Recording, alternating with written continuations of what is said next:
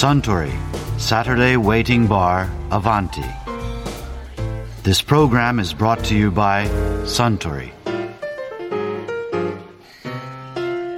お待たせしました。ご注文の白ワインです。ああありがとうあああ美味しいあねえねえスタン スタンは夏休みを取って旅行行かないの？今年は休みを取るのは難しいですね。ん？アバンティがリニューアルオープンしてまだ4ヶ月ですし。ああなるほどね。でも行けるとしたらどこへ行きたいですか？行ってみたいところがたくさんありすぎて迷ってしまいます。教授のおすすめは？あああかりさんへは世界遺産に登録された小笠原諸島への旅行をおすすめしたのでスタンは平泉なんていかがですか？平泉は東北地方では初めて世界文化遺産に登録されたんですよね。ええ。文化遺産は西日本に集中していますからね厳島神社原爆ドーム石見銀山に古都京都の法隆寺姫路城白川郷それから熊野古道。これほとんど西日本ですものね。中尊寺の金色堂はぜひ一度見てみたいですよ。マルコ・ポーロが目指した黄金の国ジパングは平泉のことではないかと言われていますからね。あそうだ。平泉といえば先日平泉町世界遺産推進室の千葉信種さんがこんなお話をされていましたね。あの平泉がねこうできて成長して、そして滅ぼされるまでっていうのが、ほぼほぼ1100年代の100年間ですよね、大体。ってことはあの世の中は源氏が平家を駆逐していく過程ですよね。後半がそうですよね。後半は、ええ。で前半はそうか平家の前時代。世の時代ですね。えーっと藤原道長とかは1000 1000年代でそうですね。もうちょっと前ですね。なるほど、はい、じゃあ藤原氏じゃなくて平家が台頭し始めて。台頭し始めて、ええ。やがて源氏になりっていうええ。100年間に、ね。東北では奥州藤原氏というのがその藤原の清平という人がどんどん力をつけてうん。町を作ってた、はい。まああのー源氏平家でいうとそうなるしあとはあの陰政っていう言い方をよくしますよねその時代をね。いわばあの天皇を隠居された方が上皇とか法皇とかになって、であの巻いてみれば後ろで 政治をするっていう時代ですよねこれ奥州藤原氏になんかなんとか上皇とかなんとか法皇とかってあの頼ってきたりしてたことがあるんですか？いやさすがにそれはないんですけれどもただ面白い記録があってそういう、まあ、いわゆる上皇法を抑えてた方の娘さんがなんかこっちに連れてこられてたとかですね。そんなまことしやかな、まあ、本当かもしれないっていうえ話もあります。それは記録に残ってますよ、つまり、えこの場所にありながら、えー、と宮城県の上ですね。宮城県と岩手県の境よりちょっと上ぐらいのところにありながら、え京都にも何かしらのパイプを持ち影響力も持ってたってこと？そうですね。あのー藤原秀衡っていう人があの奥州藤原氏の3代目あの清平の孫？孫ですよね。あの義経をかくまったりしたあ人ですけれどもあその方のですね、まあ、舅にあたる人っていうのは都のお公家さんでこっちに住み着いた人ですよね、そうなんだ。えーだから非常に関わりが深いですね義経というのは、ええ。あの例のあの勧進帳で有名な、ええ。あれ確か小松とかあっちの,、うん。いあの北陸の方はい。ですよね、あのええ。勧進帳で越えようとしたの。あそこからずっと越えて奥州藤原氏まで逃げてきたんですか？義経はね。義経は。はい。で最終的にはじゃあ奥州藤原氏の3代目と会ってるわけ？合ってますまあその前にもっと若い時に一度来てるんですよ義経は。あそうなんですか、うん。えそれ何しに来たって？観光で？そうじゃなくてその有有名な話はあの鞍馬山にいたっていうね鞍馬寺にいて剣術修行して、はいはいはい。天狗に助けてもらってどうのこううのって、ん。でその後にその今日の五条の橋の上にいたんじゃないんですか？あの人は。うん今日の五条の発信がですねどのタイミングかっていうのは難しいんですけども、あのー金売り吉次に据えられて平泉まで来たっていうことになってるんですよね。金売り吉次金売り吉次なる金商人が黄金商人がいたという、まあ、そういう話ですけども。面白い。それはええちょっとさっき伺った 奥州藤原市のすぐ上えでえ北上山地でガンガン金が取れてたってそれをえ商う人がいたってことですねそうです当時。まあこれはただしお話の世界のことですけども。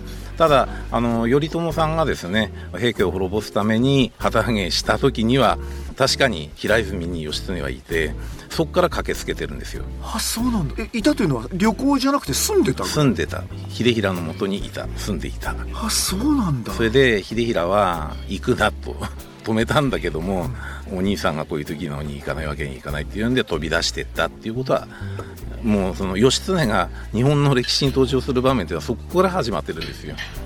出の場面が平泉なんだ。そうなんですよ。いやあの何度か大河ドラマとかいろんなのええで見てますけど、そうか。出は奥州藤原市にいたんだ。そうなんですよ。だからそのいわゆるよくこれは平泉のねあの観光宣伝に使ってるんですが義経が青春時代を過ごしてそれで最後に帰ってきて亡くなったまあ言ってみれば平泉っていうのは義経にとって第二のふるさとなんだという言い方をよくするんですが。もはや平泉義経に頼らなくて大丈夫ですよ。もう 世界遺産ですしああのその後でじゃあ義経が頼って逃げてきました。当然頼朝おそこ僕も本当歴史無知なんですけど追っかけてきてそれで一戦交えてます？いや奥一戦交えるんじゃなくてお兄さんはこれから平家を滅ぼそうとしているわけなんで助立ちに行ったわけですよ、ね、あいやいや。最後最後。あ最後ですか、えっ、と奥州藤原氏まで義経がまた逃げてきて。ああ逃げてきて。当然追ってきますよね、はい。頼朝は。でその時にええ。かくまっていたその三代目ですか、え。は義のためにその義経と一緒に頼朝と戦ったりしてるわけ、うんとそれがですねあのずっと隠してたんですよこっちに来てないと。探してるけど見つからないって。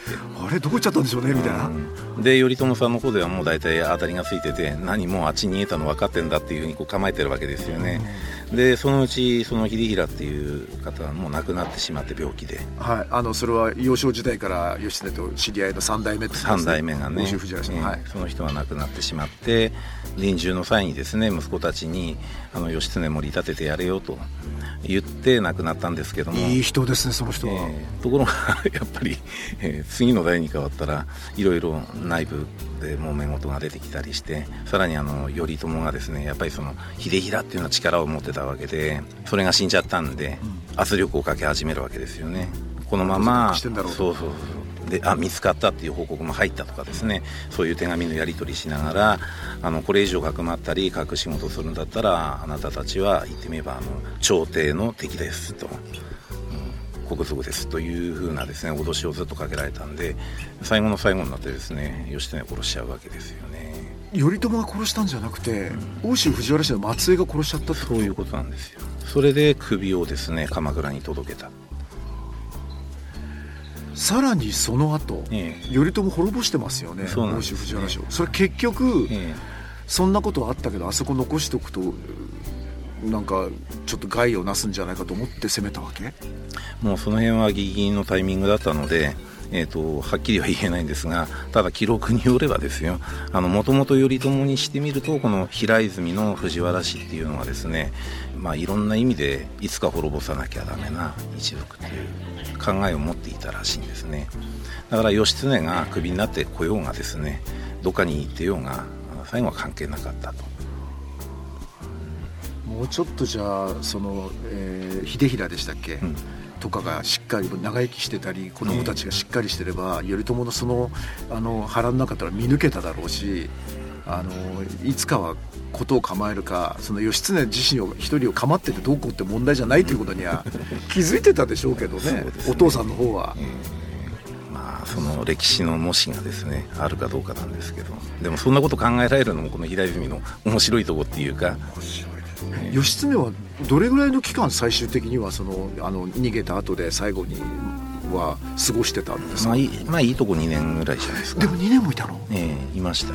あそうなんだ、え2年もいたんだったら、うんその間にうん力蓄えてまた出ようかとかそういうことは考えてたんじゃないのかな？うんかもしれませんね。だって幼少時代を過ごしたんだったら旧知の友達とかだって吉田まだ若いですよね。そのた頼って言ってた時。そうですね。亡くなった時に30ですからね。ええ若いんですよ。若くて死んでんですよ本当に。行った時北島康介ぐらいじゃないですか。ど本当に。宮里愛というか。そんな年でもう北に逃げてって。そうなんですね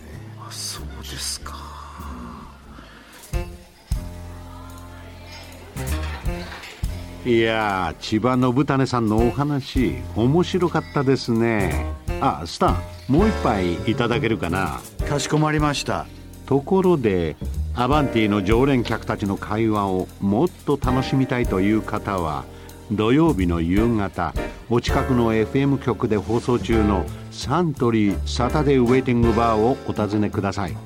東京一の日常会話が盗み聞きできますよ